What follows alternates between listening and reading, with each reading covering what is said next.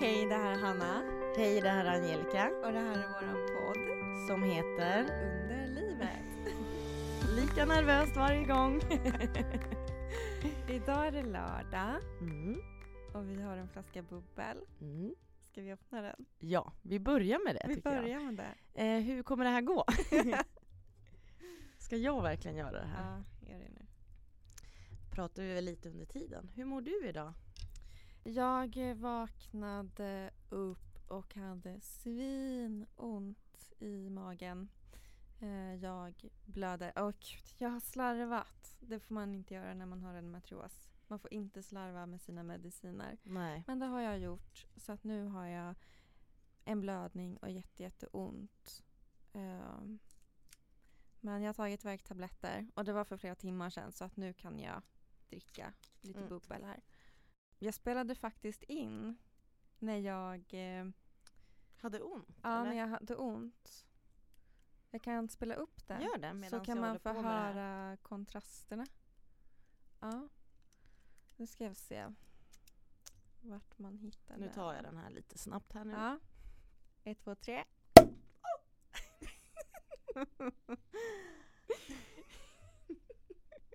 Jag ska bara räcka det i mitt glas. Ja. Här. Men spela upp det där. Mm.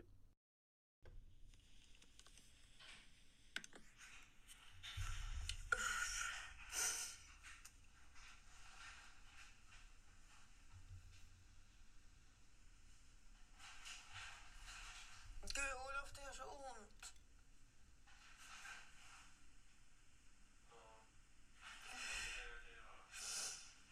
Nej.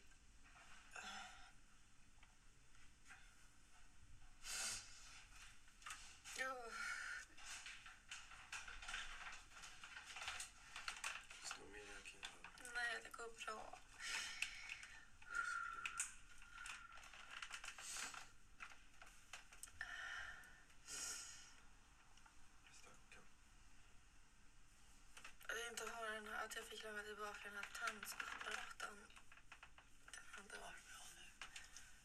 Oh.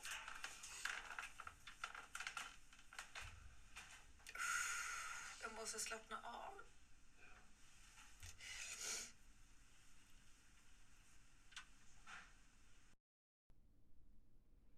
Det var alltså för några timmar sedan. Usch, jag blev ledsen när jag hörde det där. Jag ser det på dig. Ja. Inte kul. Och nu sitter vi här och ska dricka bubbel. Och det där var bara för några timmar sedan. Mm. Det visar ju ändå lite på de här kontrasterna som vi har. Att det går upp och ner. Men det där är jättebra ju. Att du spelade in. För att alla ser ju inte, som du säger, hur man är när man har sådär ont. Mm. Men bara det här kan ge en förståelse för folk. Just det här med andningen. Man ber om hjälp, Olof, det gör så ont. Alltså, där ser ju inte varken vänner och familj kanske jämt. Nej. Men det är verkligheten. Det är verkligheten. Hur mår du? Inte en jättebra dag idag. Och känner kanske inte att jag vill prata om det. Men jag har ju alltid varit på topp. Sagt att jag mår bra på alla poddavsnitten som jag har gjort. Men idag mår jag inte jättebra. Men vi lämnar det där. Okej, för då ska vi inte prata om det. Jag ser fram emot det här avsnittet. Ja, idag ska vi prata om relationer. Endometrios och relationer. Och det är allt från vänner, familj, kollegor. Och hur det har varit förhållande med endometrios. Och hur det är att leva singelliv. Så att vi försöker fånga upp det mesta här. Ja, för jag är ju i ett förhållande. Jag är tillsammans med Olof. Och vi har varit tillsammans i 9 år. Vi träffades när vi var 18. Gud, vad länge! 9 år! Ja. Och han har ju följt med mig på min endometriosresa. Hela vägen. Så att han kan min sjukdom. Jättebra ju. Han har ju varit med hela tiden. Och du är singel. Och jag är singel. Och ingen är med mig. Jag skojar. Ingen har varit med mig. Nej, men vi kommer in på vänner där. Men jag är singel med endometrios. Så vi ska ta lite roliga historier sen. Ja, det ska bli jättekul. Men vi tar lite bubbel först. Kanske behövs. Jag tror jag behöver det. Skål! Skål! Men jag tänker... Oh, vad gott. Det var gott. Jättegott. Jag tänker relationer då. Ska vi börja lite med familj? Familjen är ju en jättestor del av ens relationer. Kan vara ens föräldrar och syskon. Hur har du berättat om din endometrios? Hur har du skapat förståelse för din situation i din familj? Jag tycker det har varit svårt att visa det. Liksom att förklara själv utifrån mig. Så jag har ju då liksom hittat artiklar, historier om andra endometriosdrabbade som jag har skrivit ut. Och gett till mamma, även till morfar, för det är mamma och morfar som är min kärnfamilj här då. Och det är alltså mycket lättare att de får läsa om någon annans historia för att få en bättre förståelse för mig. Så det är väl just det, artiklar och sen att mamma har varit med på operationen. Det gjorde ju väldigt mycket. Att hon faktiskt fick se och höra av läkaren berätta att härdarna, de har tagit bort härdarna, tagit bort sammanväxningar och allting. Att hon fick en läkare och förklara det här. Det tror jag att det gjorde väldigt mycket. Men det har varit väldigt jobbigt för att jag har ju tyckt att jag kanske överdriver lite ibland när jag har legat hemma hos mamma i soffan och inte kan göra någonting. Det har känts som att det är inte okej. Alltså det låter jättekonstigt, men att det är inte okej kanske att ha ont. Och då börjar jag tänka, nu överdriver jag. Så jag tror att det har varit väldigt svårt för mamma innan hon läste de här artiklarna och fick vara med. Att hon har nog inte riktigt förstått att jag behöver ha den här vilostunden ibland. Hur har du gjort? Får jag ställa en fråga till dig? Tror du att din mamma hade svårt, eller har haft svårt och kanske har svårt att... koppla isär vad Angelika och vad endometrios? Det tror jag. Du sa det jättebra. Jag tror det. Och det är inget sånt. Alltså mamma har verkligen funnits där. Men hon är själv en jättefrisk människa. Goals. Ja. Alltså, och jag tror att det är svårt för en frisk person att förstå då. Nu... Hon har haft svårt. Men nu tror jag ändå att hon har fått en bred bild och hon frågar om hon ska med på besök och ja, det är en helt annan, eller jag blir bemött på ett helt annat sätt nu när hon vet mer. Mm. Vad skönt. Ja, men det har ju varit en lång resa, det kan ju du säkert också intyga med dig själv innan man kommer till den här diagnosen, att vad är det, ja, men så här, som vi pratade om i avsnitt 1, är det vi som överdriver, har man så här ont? Mm. Nej, nu har vi kommit mycket längre både du och jag i det här, så det känns ju väldigt skönt. Men hur gjorde du i början? Jag gjorde nog som du, att jag länkade artiklar och sådär med andra. Så att de förstår mig genom andra situationer. Men de har ju också fått se när jag har haft väldigt ont. Mamma har till exempel kört mig runt i rullstol till akuten. För att jag har haft så ont. Och fått hjälpa mig fixa nya värktabletter när jag inte har kunnat ringa själv och sådär. För jag bor ju i Stockholm, men jag kommer från Karlstad och min familj bor kvar i, eller Karlstad, jag kommer från en lite Deje. Det är 3 mil norr om Karlstad. Mm. Det är inte storstan direkt. Nej, det är inte storstan. Men Karlstad, då vet alla vart det är. Ja. Kanske. De bor kvar där och jag hälsar på ganska ofta. 1 gång i månaden ungefär. Vad bra ju. Det är ju nära va? Jag jobbar med min lillebror som avlösare i min familj. Så det är jättemysigt faktiskt. Men då ser ju de också mig väldigt mycket. Dygnet runt. Hur jag mår. Så de har ju fått lära sig genom att se mig. Och det gör ju väldigt mycket. Man måste ju få se hur man är när man har ont. Mm. Men är inte det rätt sjukt ändå? Det här vi pratar om med artiklar. Att det är lättare att berätta andras historier än sin egen. Inte det är konstigt? Jo, varför är det så? Varför är det så? Det var liksom, jag kommer ihåg när, jag kommer inte ihåg exakt, vi ska väl inte nämna det, artikelnamn och sånt, men jag kommer verkligen ihåg hur mycket, alltså en klump som släppte från magen, att här, läs det här. Mm. Men det var ändå inte min historia. Mm. Inte det, jag förstår inte. Mm. Ja, det kanske är lite den här rädslan att sätta sig själv i centrum. Att att göra sig själv till ett offer. Det är nog det handlar om. Att det blir någon slags... man kan dela med sig av en situation, men man kan ha muren kvar på något vis. Mm. Ja, det måste ju vara det. Ja. Och ja, jobbigt att blotta sig själv liksom. Ja. Men jag tänker med familj, vilka krav kan man ställa på sin familj då?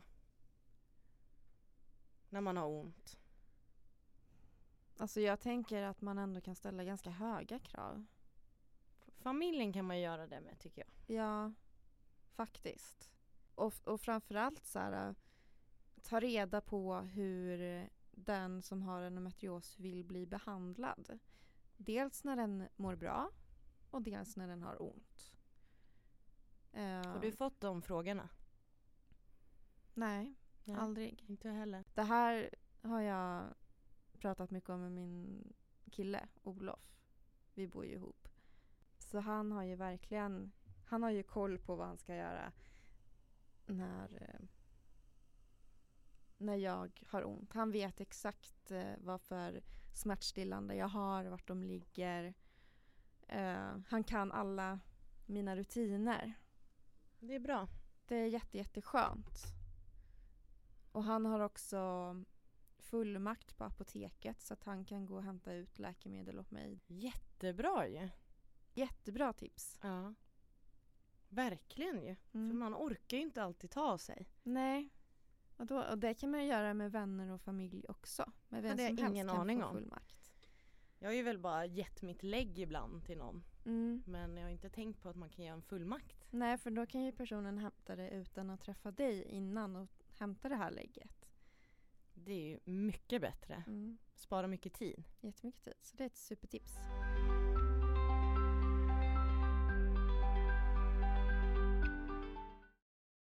Andra starka relationer som man har i livet är ju vänner. Och vissa kanske har starkare relationer till vänner än till familj. Eftersom jag är inskriven på endometriosmottagningen på Karolinska utöver min läkare på privat inmottagning så blev jag erbjuden en kuratorskontakt som jag tackade ja till. Och endometriosmottagningen, för de som inte vet, har ett team med gyn, smärtläkare, fysioterapeut, kurator. Och så tror jag att det är även dietist och sexolog. Alla de ingår, ja. Mm, jag vet inte om det är något mer också. Nej, du fångade upp dem. Du fångade upp det mesta. Ja. Ja, och på det här viset så kan de liksom ge experthjälp med helhetsgrepp där varje vårdkontakt har goda kunskaper om endo och hur en endopatient ska hanteras. Och det är de med svår endometrios som brukar få komma till endoteamen. Och jag hör då till de som har svår endometrios. Och du med, Angelika. Jag har ju faktiskt fått en tid dit. Jag ska ju äntligen få komma. Har du fått en tid nu? Ja.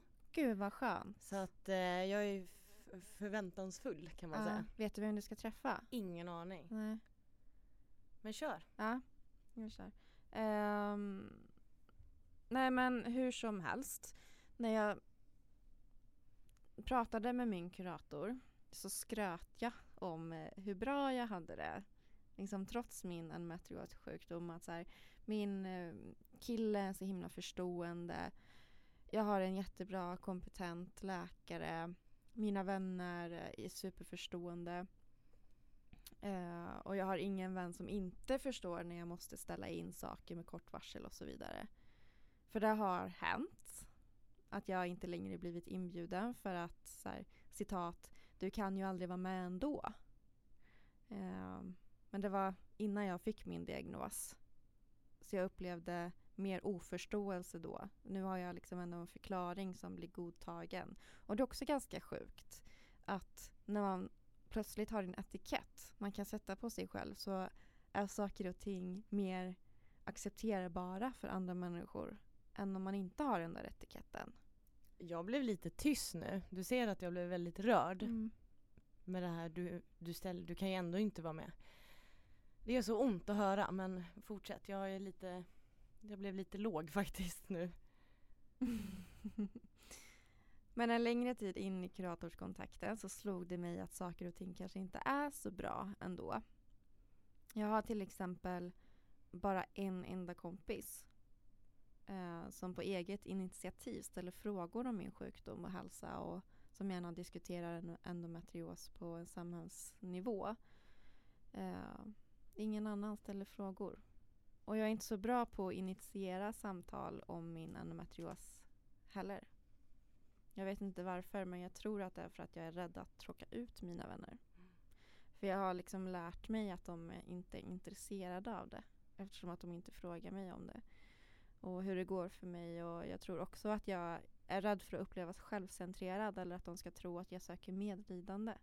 Jag är jätterädd för att de ska se mig som ett offer. Jag förstår dig precis. Alltså det är jättehemskt. Mm. Men du ska ta plats. För det är ju dina vänner, som du nämnde själv. Många har ju nära vänskapsrelationer som är mycket tajtare än familjen. Så det är väldigt viktigt att vännerna vet om det här. Ja, man träffar ju vänner mer än familj. Ja, och det är förståelse som jag vill ha. Och sen har jag ju ett behov av att släppa ut känslor och tankar. Jag är människa, jag vill bli bekräftad, såklart. Så på kuratorns inrådan så försökte jag initiera samtal om mig och min endometrios. Men det har varit skitsvårt för att det är så ovant.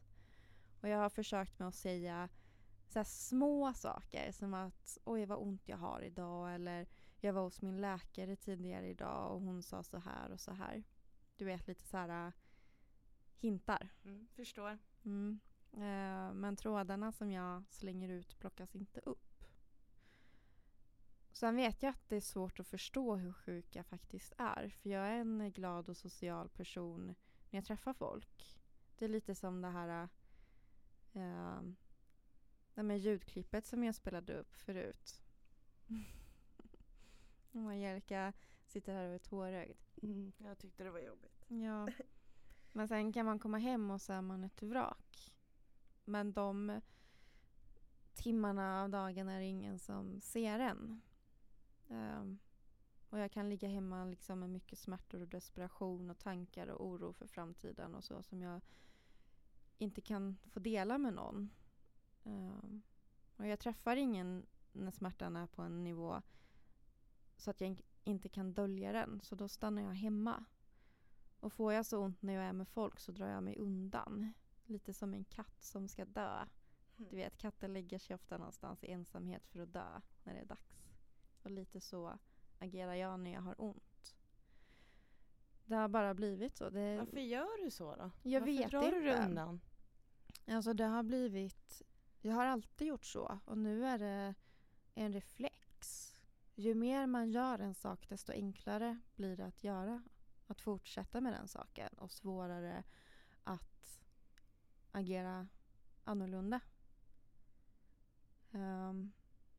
Och jag har ju försökt i vissa perioder i mitt liv att kasta mig ut och visa mig sårbar och i smärta.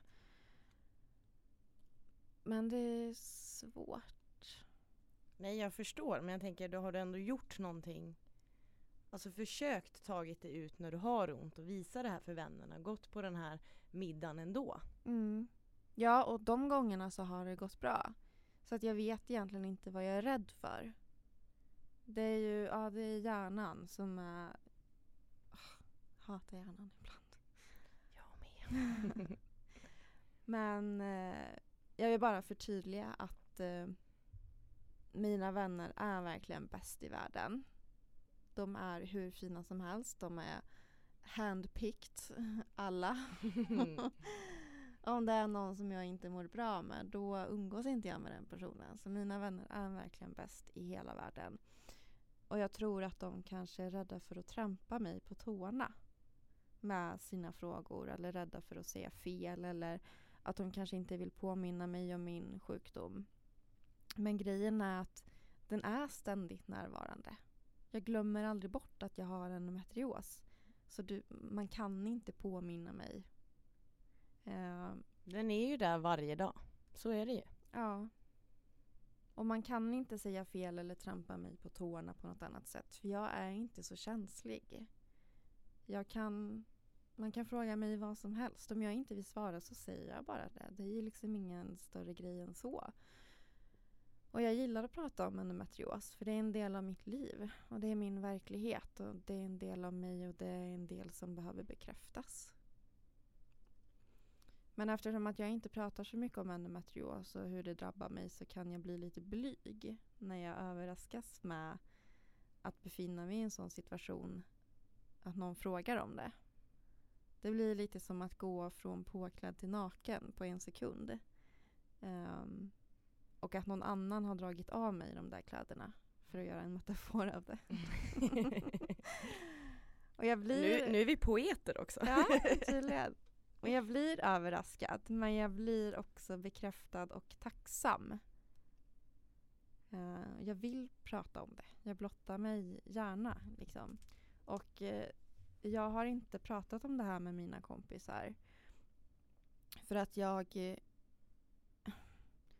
diskutera ganska mycket med mig själv om jag tycker att det här är en big deal eller inte. Är det något jag vill förändra och lösa eller inte? För det här är någonting, det är ingenting som jag går och tänker på varje dag utan, och är liksom ledsen och missnöjd över varje dag. Utan det är någonting som slår mig någon gång ibland. Att jag önskar att jag hade haft en mer öppen kommunikation om min endometrios med mina vänner. Men så här är det, att jag bad en av mina vänner skriva en liten text till mig som jag kan få läsa upp här. En text inför dagens avsnitt, eller? Precis, eftersom att det skulle handla om relationer så tänkte jag att så här, jag kan ju inte prata om mina vänners vägnar. Så jag tänkte att en av mina vänner kunde få skriva hur det är att vara kompis med mig som har svår endometrios. Nej men gud, jag rös här nu. Wow! Så jag fick ett litet meddelande från en av mina bästa vänner som heter Matilda. Och jag fick säga hennes namn i podden. Och så här skrev hon till mig. Och det här är nu det sjukaste någonsin. Kommer jag börja gråta nu? Vi får se. Ja. Som vän till Hanna kan jag känna mig dum när jag uttrycker min trötthet eller smärta. Inte för att hon någonsin reagerat på ett vis som får mig att känna så, utan för att jag vet att hon är tröttare och har mer ont än mig. När vi umgås undrar jag konstant hur hon mår, men samtidigt försöker jag att inte fråga för ofta med risk att behandla henne annorlunda än vad jag annars hade. Det kan kännas svårt att veta vad jag ska säga när hon pratar om hur hon mår. Dels för att jag vet att hon vet att detta är något som kommer vara en del av henne resten av livet. Dels för att jag inte vill riskera att uttrycka mig slarvigt och säga något som låter förminskande. Att vara vän med Hanna innebär att varje dag inspireras till att orka när jag inte orkar. Men också till att låta mig själv lyssna på min egen kropp. Så skrev hon. Så fint. Jättefint. Och det sjuka är att hon förklarar ju där allt som jag undrar över. Mm. Så det är bara att börja prata om det. Ja. Det var jättefint. Och så här, varför pratar man inte om saker för? Där är jag kanske lite olik. Jag är lite mer som en öppen bok, tror jag. Ja, då kan inte du svara på den frågan. Jag kan tyvärr inte göra det. Men hur har du det med dina vänner? Oj.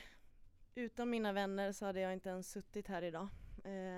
Jag har, som du, världens bästa vänner. Och bara jag börjar prata om dem så blir jag rörd. För att de är fantastiska. Min bästa vän Nis delar jag allt med. Och vi pratade, om det var här om veckan, att det största missförståndet med när man känner Angelika, det är att hon är väldigt öppen och berättar allt. Nej, jag är väldigt tydlig med det för mina vänner. Ja, men jag har endometrios, jag har ont. Men jag berättar ju inte vad som händer när jag har ont. Men bara det gör att folk tycker att jag är en väldigt öppen person. Och det kan bli ett jättestort missförstånd. Och det här kommer jag alltid få bära med mig. Att jag är för öppen. Men då sa Denise att det största missförståndet är ju det med dig. Men folk vet inte vad du berättar för oss nära. Alltså är du med lite på vad jag menar? Mm. Men mina vänner, de finns där alltså 24/7 hela tiden. Jag har fått så mycket fin respons, bara det här med podden. Jag får nästan meddelanden varje dag. Ja, du skickar många till mig. Ja. Skärmdumpar på vad dina vänner skriver. Och jag säger, skicka med, jag älskar dina vänner. Mina vänner är fantastiska, de bryr sig, de läser på, de vill veta mer. Jag fick ett meddelande av Sofia, en kompis. Hon lyssnade på våran podd och skrev, vad kan jag som kompis göra? Precis det här som vi lite pratade om.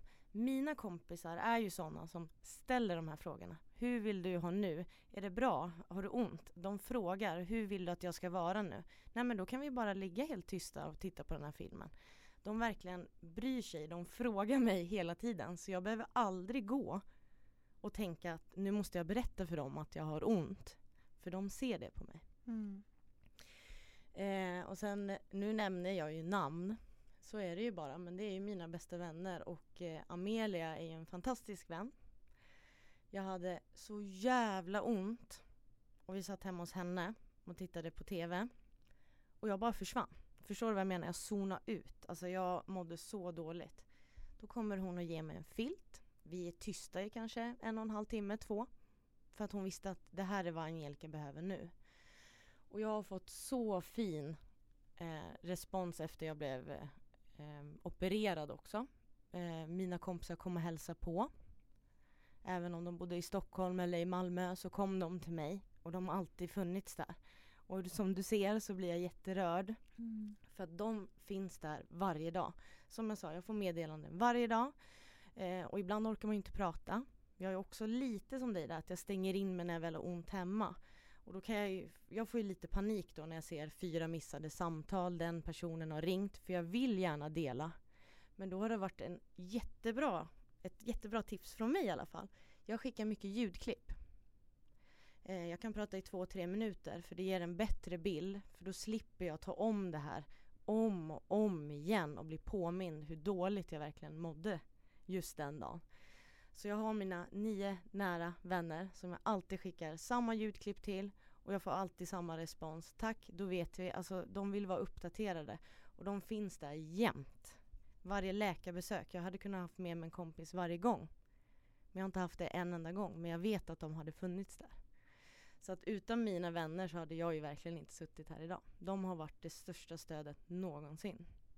Har det alltid varit så? Eller är det någonting som ni har jobbat er till? Det har alltid varit så. Jag är lyckligt lottad. Mm. Även fast jag träffar mina kompisar som har relationer så är de... Alltså, det går inte ens att beskriva. Vi kan sitta på middag och så kanske en av mina kompisar tar upp endometrios. Nej, men Angelika är endometrios. Alltså, det är ett samtalsämne. Folk vågar fråga mig. Åh, vad skönt. Ja. Jag vill också ha det så. Till och med för killarna. Deras pojkvänner. De bryr sig. Och det är så här, vad händer nu? De vill verkligen veta. Och så kan jag verkligen komma på mig själv att nu har jag suttit i en timme. Och jag tror många av mina kompisar som lyssnar nu kommer att skratta. Men det är alltid så här, när jag tittar på klockan och bara, hur lång tid har vi? Och då säger de, glöm det, vi kör bara. Mm. För jag vet att jag har så mycket att säga liksom. Men ingen har någonsin stoppat mig. Så det är helt otroligt fina vänner jag har. Alltså. Jag ser att du blir jätterörd. Mm. Nej, men jag kan börja gråta nu. Ja. Och vi pratade ju om dina vänner innan vi spelade in här. Och då blev det lite gråt. Jag har en, om vi ska ta lite gråthistoria. Gärna. Jag hade... blivit opererad. Jag var sjukskriven i 3 månader eftersom att jag blev så jävla dålig. Och då hade mina vänner som inte känner varandra, för jag har också plockat dem precis som dig. Jag har liksom inget gäng. Jag har mina fina vänner som jag har plockat och de känner inte varandra. Men när jag mådde som sämst, då hade mina vänner som inte känner varandra pratat med varandra via Messenger. Vem har pratat med Angelika? Är det någon som vet om hon mår bra idag eller inte? Det här fick jag reda på efteråt. Men sen hade jag en kompis då, Amelia. Hon kom och hälsade på mig när jag bodde i Borås efter operationen. Och när hon såg mig så mådde jag ju inte bra alls. Och då umgicks jag med Amelia den dagen också, så vi var 3. Jag hade köpt vin och sånt till dem, men jag kunde inte delta överhuvudtaget. Jag mådde skit. Och då kom jag ihåg att Amelia sa till mig att jag borde ha kommit tidigare. Och då sa jag att det gör ingenting. För att jag hade ändå inte orkat prata, men hon bara, när jag ser hur dåligt du mår nu, då kan jag tänka mig hur dåligt du har mått, liksom hur ont du har haft. Så jag vill bara säga det som kompis, att förlåt att jag inte har funnits där tillräckligt. Och nu börjar jag gråta. Men så här är mina vänner. Jag är jättekänslomänniska. Jag tror många av mina vänner inte är det. De har tvingats till att bli det via mig. Men, ja, men jag gör det där. Men bara det här är bara ett exempel. Men det är för att det berör mig så mycket att de sa att jag borde ha funnits där tidigare. Fast de fanns där. De ringde mig. När jag låg med FaceTime. Jag åkte in på min födelsedag. Jag firade min födelsedag på sjukhuset. Alla ringde. Vi hade FaceTime och jag var helt borta. Men du vet, de finns alltid där. Och de bryr sig jämt. Och de vill veta mer, som nu med podden. De är jätteintresserade. De är så stolta över både dig och mig. De tycker vi är fantastiska människor som vågar berätta om våra kroppar och hur vi mår. För att det är folk som inte gör det. Och jag förstår att många som lyssnar på den här podden kan tycka att vi kanske berättar lite för mycket ibland om oss själva. Men vet du vad? För att när vi sitter här, då är det du och jag. Och det vill jag att alla ska veta när ni sitter och lyssnar. Att vi har ett fantastiskt samtal. Jag har funnit en ny vän. Så att det är inte så lätt att kontrollera vad man säger och inte. Så att vi kanske outar lite för mycket ibland om oss själva. Men det är för att man måste se miljön, hur vi sitter nu till exempel. Det här är verkligen trygga rummet. Mm. Men så sammanfattar våra vänner. Vi verkar båda ha väldigt fina vänner. Mm. Men sen är det väl för att vi är olika som personer. Nu har jag ju bott ifrån Stockholm i 7 år. Och så har jag ju pratat med 2 av mina nära vänner. Emelie och Emma nämner vi här nu. Träffade Emma för en vecka sedan och hade lyssnat på podden. Och hon hade inte liksom varit med i det här med hur jag mådde eller med operation. Så det slutade med att jag satt där och grät och berättade om allting när jag hade rullator, för jag kunde inte gå. Och hon sa det att den här podden har gett mig en sån fin bild av vad du går igenom. För det är inte alltid lätt att ringa och prata om det här. Och det kanske du också kan känna, att man ringer ju inte när man mår som sämst. Nej, då man vill inte prata med någon. Man vill inte prata med någon. Så hon sa ju det att, alltså, tack för att du berättar. Nu förstår jag mycket mer. Och det var också tack vare podden. Ändå så har jag varit duktig på att uppdatera. Mm. Men just det här att bara få det här att nu vet jag vad du går igenom. Alltså det är så en skön känsla. Mm. Ja, tunga ämnen känner jag. Ja, jag tycker vi gå in på något som kanske är lite roligare? Ja, det kan vi göra. Killar. Ja, killar. Oj, vad jag känner mig som 14 år.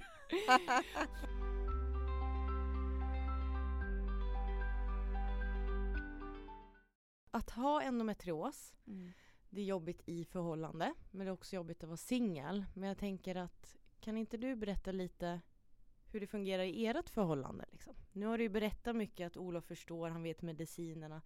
Men hur fungerar det i förhållandet? Mm. Jag och Olof pratade om det här i morse faktiskt. För han visste ju att vi skulle prata relationer i dagens avsnitt. Och jag har frågat honom mycket så här, men hur mycket får jag berätta om oss? Hur mycket får jag berätta om dig? Vart går din gräns och så vidare. Då är han så himla fin. Så jag får ju säga allt. Från mitt perspektiv.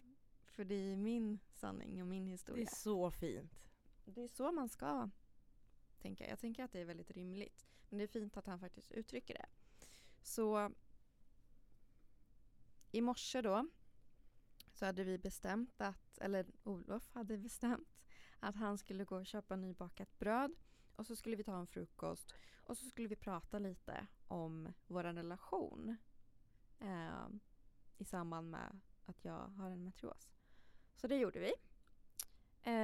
Sen sa vi kanske inte så jättemycket. För att Olof var en väldigt positiv person. Och sa att Nej, men vår relation påverkas inte så mycket alls av att du har endometrios. Du påverkas av att du har endometrios. Gud, vad bra sagt. Jättebra sagt. Wow. Olof. Ja, han är fin. Han är fin. Men han har ju också varit med från start, så att jag kan tänka mig att det också spelar ganska stor roll.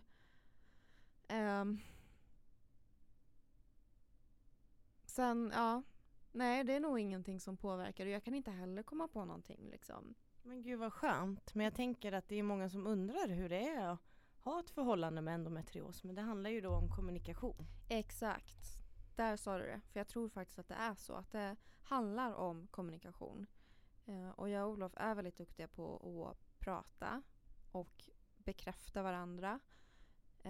Och jag är väldigt duktig på att berätta för honom hur jag mår, och som jag sa innan att han har liksom koll på mina mediciner, vart saker och ting ligger, hur jag ska ta sprutan. Han har hjälpt mig ta sprutan ibland. Han har koll på läget för att vi har pratat mycket om det, och han vet hur jag vill ha vissa saker. Han vet att jag måste ställa in ibland. Och ingenting är någonsin ett problem. Men om du ställer in, vi säger att ni ska göra någonting tillsammans och du ställer in, stannar han hemma med dig då eller går han på det här planerade? Alltså... det där är en jättebra fråga. Och där vi kom in på det. Och där tog han faktiskt upp själv som en sån grej där det blir lite av en konflikt i honom. För att det har ju hänt. Det händer ofta. Eller inte så ofta, men det händer. Ja, men alltså, det är ju så. Det är så. Och jag vill ju... Alltså om jag ska vara självisk så vill jag ju att han ska stanna hemma med mig. För jag vill inte vara ensam med mina smärtor. Men om det är på en sån nivå att jag kan hantera smärtorna och jag vet att det här kommer inte bli allvarligt. Jag kommer kunna klara mig själv. Då är det klart att han ska åka iväg och hänga med de här kompisarna som vi skulle hänga med tillsammans eller göra den här grejen. Men Olof berättade att det är alltid en konflikt i honom om han ska stanna kvar hos mig eller om han ska åka iväg. För om han är kvar hos mig, då är det klart att han är ledsen för att han går miste. Han är en väldigt social person. Och man vill ju såklart, man ser ju fram emot det man har inplanerat såklart. Och då kan han inte genomföra det, och då är det klart att han är människa. Han blir ledsen för det, eller besviken, eller liksom så, känner saker. Och om han åker iväg och lämnar mig, så har han jättedåligt samvete för att han lämnar mig och kan inte riktigt slappna av och ha kul. Du ser, det är jobbigt för både, ja, men som vi pratar om, vänner och familj, pojkvänner nu. Trots att vi kanske mår som vi mår. Det här var jättebra att du sa det. För att de hamnar också i en inre konflikt. Ja, det påverkar ju fler än en själv. Exakt. Men jag ska säga att det här är ju inte ett jättestort problem för oss. Det är absolut inte. Så det är ingenting som påverkar relationen.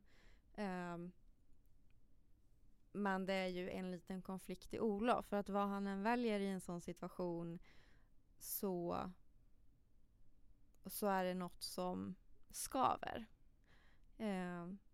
Men ofta så drar han ju iväg. Och jag stannar hemma själv. Och det är jag helt fine med. För att jag skulle nog inte kunna ha det på samvetet att hans liv blir mindre. För att jag är sjuk. Någon av oss måste leva. Nej, men nu pratar vi allmänt om hur vänner och pojkvänner och familj hanterar saker. Och det här är ju, som du sa, det är inget problem, men man måste ändå kunna prata om det. Att sådana här konflikter kan uppstå, men det är ingen stor grej. Nej. Det är viktigt att påpeka, ingen stor grej. Det är ingen stor grej, nej. Och jag vet ju att det är så här för honom, och därför ibland så säger jag ju inte att jag har ont heller. Men det är ingen big deal. Men ja, Så det var ett ganska så här icke-samtal vi hade ändå. Så här, vilken mysig frukost. Ja, jättemysig. Nej, men jag kan förstå att inte alla partners är som min. Och nu handlar det ju om oss, men att... Gud vad självis det där lät. Nej. Det där ska vi inte ha med. Nu är det ju så att den här podden är ju om oss och vi utgår ju från oss själva nu. Men vi förstår att andra partners kanske inte har förståelse för det här. Ja, men så har vi det i alla fall. Så att endometriosen påverkar inte vår relation så mycket. Sen är det klart att så här, man tänker mycket på hur... jag frågade Olof, hur hade vår relation varit om jag inte hade haft endometrios? Och då svarade han... jag tror jag skrev upp det här. Men gud, vilken svår fråga du ställer till honom.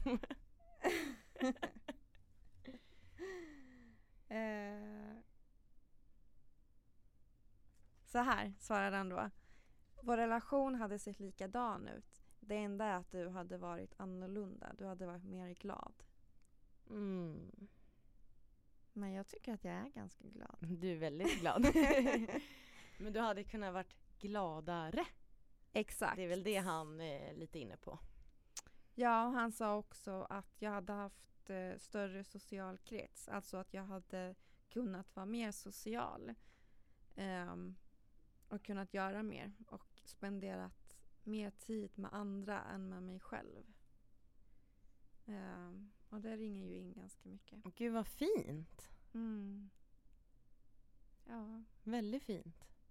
Så kan det vara att vara i ett förhållande. Och jag har förståelse för att alla inte har det lika lätt. För bra relationer är verkligen någonting som man måste jobba på. De kommer inte gratis. Och man måste uttrycka hur man vill ha saker och ting. Man måste ge varandra respekt.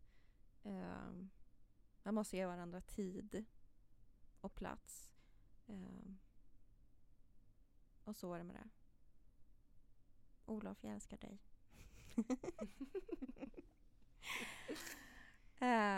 Angelika, nu vill jag veta hur det är för dig. Dejta en endometriospatient. Ja, det är ju Tinder-slogan. Nej, jag dejtar ju och min mardröm var ju när jag blev singel för ungefär 2 år sedan. Mer är det nu. Gud. 2, vi säger mer än 2 år sedan. Mm. Det var ju verkligen, hur ska jag kunna träffa nya människor och behöva berätta det här varje gång? Jättejobbigt trodde jag. Men jag vill bara säga det att återigen, är man öppen och man har accepterat sig själv med sin endometrios. Alltså jag har blivit så bra bemött. Sen har jag ju mycket roliga historier, men jag börjar ju alltid med om man känner att men det här är en kille jag gillar, det här kanske kommer hända någonting mer. Men innan jag tar det steget, då berättar jag att jag har endometrios, jag berättar hur det kan påverka mig, vad som kan hända när vi har sex, att jag lätt kan kissa på mig, jag kan blöda ner. Och då vill inte jag att du ska tycka att jag är äcklig. Jag är väldigt tydlig med det och jag har fått så fint bemötande av alla de killar jag har dejtat. Mm. Det är ingen som har gjort en stor grej av det. Men de säger alltid, berätta gärna mer. Så att män är också intresserade. Det är också bara det att man måste våga vara öppen om det. Mm. Hur gamla är de som du dejtar? Vilket åldersspann pratar du om? Det känns som att jag gör en Tinder-profil här. Spannet är från 28 år till 42. Nu vet ni det. Nu vet ni det. Så att det är mogna män skulle jag kalla det. Mm. Med väldigt fin förståelse och det är så skönt att bara kunna säga det att det här händer, för då blir det ingen grej ifall man kommer lite blod eller det händer någon olycka, för jag har redan varit tydlig. Skulle någon då säga någonting tillbaka, då hade jag ju dragit direkt.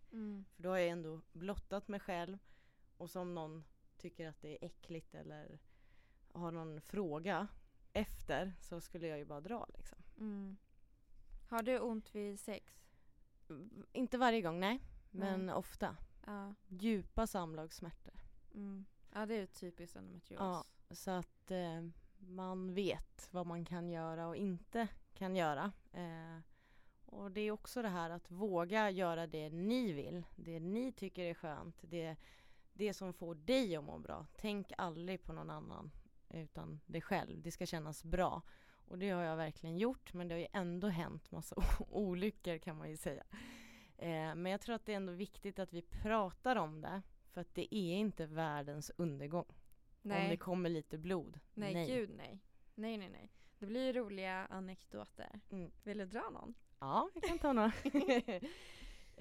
Dejtade en kille där strax efter, eller strax efter, men efter jag hade opererat mig. Jag hade ju varit hemma 3 månader. Och då hände det en liten olycka eftersom att jag hade känselbortfall vid underlivet. Så jag kände ju inte direkt om jag läckte lite som att jag hade problem med att hålla tätt med urinet. Så när vi myser där så säger han helt plötsligt: Angelika, har du kissat mig i munnen? Och då sa jag vet inte, det kan ha hänt för jag kände ju inte. Men förstår ni, vi bara skrattade om det, det hände inget, jag mådde inte dåligt efter, han mådde inte dåligt. Och en annan gång så har ju jag, eller en annan gång, det har ju hänt flera gånger att det kommer blod. Och det gör ingenting. Men det ser ut som en massaker. Så att man kan ju tillsammans då som med den partner man är med skoja till det. Men det ser ut som att man är i motorsågsmassaken liksom.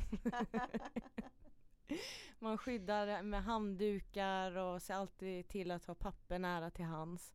Men det är ingen fara. Det låter säkert, gud vad hemskt. Men det är inte fara. Prata. Som i ett förhållande, kommunikation, gäller det samma sak med dem du träffar. Våga vara ärlig. Det är ingen brist. Det här är den du är. Och det har jag lärt mig att acceptera. Mm, för du berättade ju för mig innan här att du gick i sån smärtskola. Som man kan få gå på om man har endometrios. Och att du hade träffat en tjej där. Nu vet jag inte hur mycket vi ska outa. Men jo. Vi vet ju inte vem det är. Nej. Och det vet ju ingen annan heller. Men som... berättade att hon är rädd för att ha sex. Hon har inte det längre för att hon blöder och så. Men hon sa ju också det att hur kan du våga ha sex igen efter en sån olycka? Mm. Jag bara, du måste bara våga. Nej, för hon har ju fått rädslan som du var inne på. Hon vågar inte ha sex nu. Hon vill inte berätta. Hon tycker att hon var äcklig. Och hon hade också haft ett förhållande som hade tagit slut på grund av endometrios. Så bara för att jag sitter här nu ändå skojar till det lite så är det ju väldigt tufft för många. Det är väldigt individuellt vem man träffar. Men kommunikation börjar där. Så får vi se. Men många har ju en rädsla för sex. Och det trodde jag att jag skulle ha. Så jag förstår henne 100%. Men jag fick inte det. Jag har fått så fint bemötande med allt. Mm. Men det är ju någonting att man ska vara så perfekt hela tiden. Mm. Ingen är perfekt. Nej. Nu kommer jag inte ta ett namn, men nu vet ni, jag har mycket olyckor när jag har sex. Så är det bara. Men mycket av dem kan man skratta åt tillsammans. Så våga, men gör bara det som känns rätt för dig själv. Men jag har en tjejkompis som hade varit med en kille. Och då hade hon fått mens under samlaget, vilket kan hända om det är nära. Det kan ju också trigga igång. Och då fick jag ett samtal dagen efter den här bara... Angelika, det var liksom hallå, jag måste berätta det här för dig nu. Jag bara, men vad är det som har hänt? Nej, jag var med en kille igår och jag fick mens. Jag brydde mig inte om att det kom blod. Och det är tack vare dig. Det är tack vare dig. Jag sa det till honom, ja, jag är en kvinna. Jag bara, så bra. Men, så bra. Ja, så att jag förstår att man känner sig kanske äcklig. Men nej, det är en del av oss. Vi kan inte rå för det. Det är jättebra. Vi har fått in lite frågor som jag tänkte att vi kunde försöka svara på. Sen, jag drar de frågorna som vi har fått som är relaterade till relationer. Ja, men vi sparar alla, men vi tar de som handlar lite om det vi pratar om idag. Exakt, så får vi ta de andra någon annan gång. Då är det en som frågar här. Hur man hanterar vänner som skämtar om att man har ont för att man själv gör det. Det har vi ju varit inne på ganska mycket, Angelika, att man måste kommunicera hur man vill ha det. Och här hade jag nog sagt att jag tycker inte att det här är kul. Jag skämtar om min situation och min kropp. Men ni har inte rätt att skämta om det. Viktigt att säga till. Och är det så att de vännerna inte kan ta det, då finns det andra vänner som förstår. Mm. Så att man ska inte känna att det här förstör en vänskap. Utan du måste stå upp för dig själv. Och om det gör det, då var det kanske lika bra. Då var det nog lika bra. Det låter väldigt hårt, men så är det. Mm. Vad hade vi mer? Stressen över att behöva ställa in en dejt med någon man knappt alls känner. Har du fått göra det någon gång? Ja. Hur har du hanterat det? Men det är inget, alltså, jag vet inte. Jag har bara sagt nej, det här funkar inte, har ingen bra dag. Men jag har inte berättat om endometriosen då, eftersom att det var första gången de skulle ses till exempel. Men då har jag ju bara föreslagit en annan dag. Det har aldrig varit något problem, så stressa inte. Det påverkar också endometriosen. Ja, faktiskt. Men Angelika, när tycker du att man ska liksom berätta om att man har endometrios när man dejtar? Så fort man känner att det här är nog en kille jag vill träffa flera gånger. Man gör ju inte det första gången. Nej. Men om man ska tänka dagar eller så här, då kanske det är fjärde gången man ses. Tredje eller fjärde. Men det är viktigt att berätta om det. Och händer det på första dejten och det råkar komma fram, så är det bara bra. Okej, men samma person har ställt en till fråga här. Och att det är lätt att känna sig som mindre av ett kap i och med att man är sjuk. Hur ska man hantera det? Att man känner sig som mindre attraktiv för att man har endometrios. Nej. Det kan vi säga att det är du inte. Det är du inte. Alltså, jag önskar jag kom med värsta svaret, men det enkla svaret är det är du inte. Du är unik. Du får aldrig tänka så om dig själv. Nej, och du är stark som har endometrios. Alla med endometrios, vi är starka kvinnor. Du är ett jättebra kap. Mm. Så det där ska vi inte... Och sen om man inte kan ha sex eller inte orkar med vissa saker, skitsamma. Du har en personlighet som kompenserar det. Hur ska man hantera att aldrig kunna boka in något med säkerhet och ofta få ställa in på grund av smärta? Vill du ta den? Jag känner så här att om man har vänner som inte kan hantera det, då är det vänner som jag inte vill ha i mitt liv. Vänner ska kunna ge och ta. Det ska vara genuint, det ska vara ödmjukt, det ska vara lyhört. Man ska få komma och gå som man vill och behöver. Sen kan jag ju förstå att man kanske blir ledsen i sig själv när man inte kan genomföra saker som man vill och har planerat för och sett fram emot.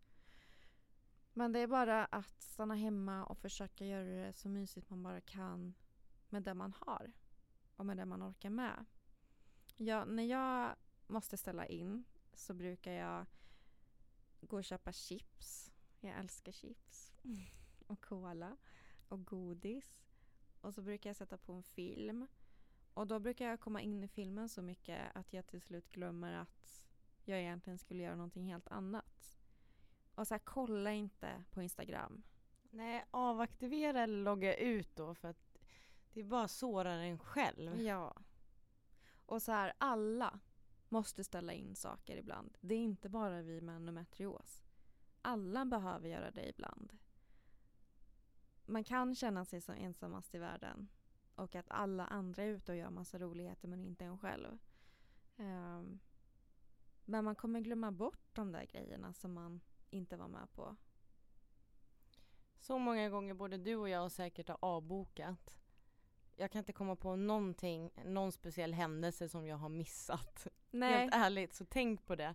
Det är bara just i stunden det är jobbigt. Exakt. Jag sov en natt på det, så är det lugnt. Ja, då är det över sen. Då är det slutältat. Och så här, tänk inte så mycket på det som du inte klarar av och där du missar. Det spelar ingen roll.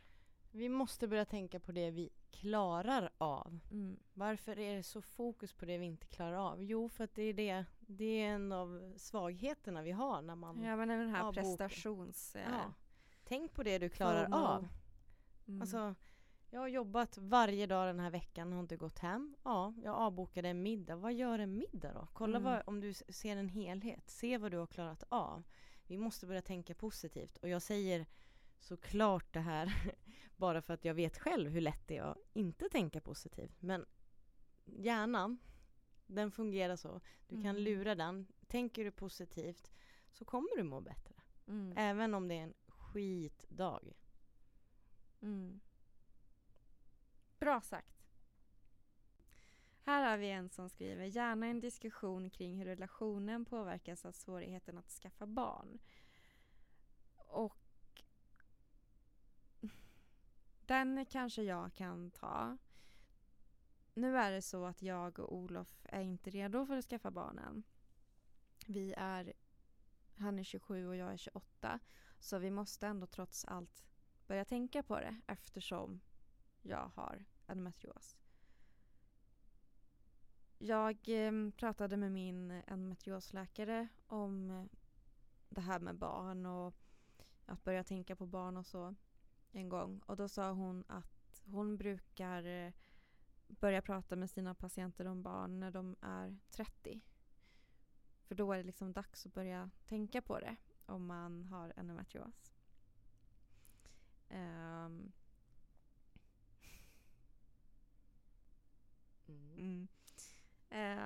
Och vi är 27 och 28 som sagt. Och vi pratar mycket om det. Eller... vi pratar om det och eftersom att jag är så himla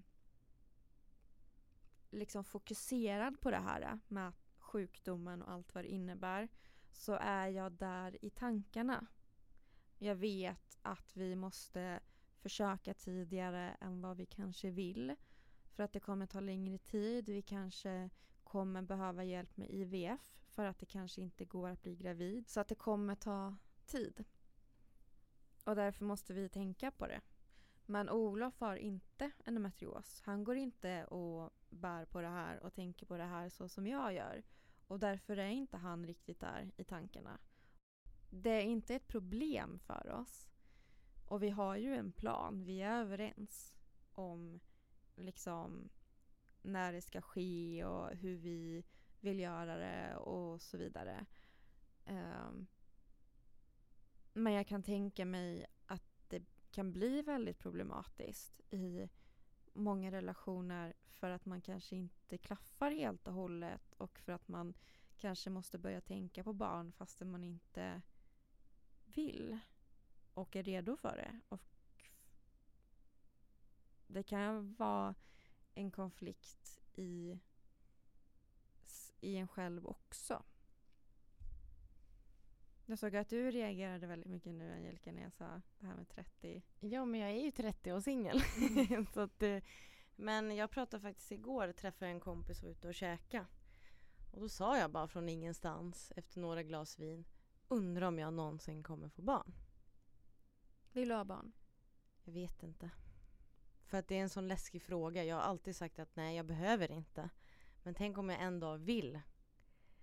Och nu när du sa det där med 30, att jag kanske borde börja reflektera lite mer om det. Men det går inte att göra om man inte har en partner. Jo, du kan ju bli mamma själv. Ja, det är klart jag kan. Det är klart jag kan. Men att det är ändå en väldigt tung fråga. Och jag tror att när vi pratade om vänner där, att mina vänner är väldigt öppna och vågar fråga. Men det är nog en av de frågorna som är väldigt jobbig för dem att ställa till mig. Så där kan jag säga att där har vi inte pratat mycket. Men jag har ändå tänkt att får jag barn så får jag barn. Men tänk om jag väljer att inte vilja ha barn då? Och då kommer jag ju ångra mig, tänker jag. Så att det är väldigt så här, det är en jobbig fråga. Och när du säger att man ska börja planera för det, så kände jag ju som en klocka som tickar att vad händer. Men här sitter jag, singel 30, och så är det. Ja, och så är det. Men det är ju det som är så jävla irriterande med endometrios. Att man kan inte bara... Alltså man måste tänka och planera. Och är det inte mediciner som man ska hålla koll på så är det den biologiska klockan liksom. Du måste kontrollera allt hela tiden. Ja. Och det är sånt här som kanske folk inte tänker så mycket på. Men det är så himla många konflikter man möter. Bra. Ska vi avrunda? Vi avrundar dagens... Och gå på toaletten. Äntligen. Detta bubbel. Tack för idag, Hanna. Alltså jag har mått så bra. Jag har mått så bra nu efter det här samtalet. Ja, jag med. Det är så fint. Följ mig på Instagram. Jag heter Hanna Oredsson där. Och jag heter Angelika med C. Och så är det Angelika Hakala. H-A-K-A-L-A på Instagram. Och så finns vi ju Underlivet podd på Instagram. Och där får ni skriva vad ni vill. Om ni har frågor eller har förslag så snälla skicka ett litet meddelande bara. Mm. Så ska vi försöka svara. Okej. Tack för idag. Hej då.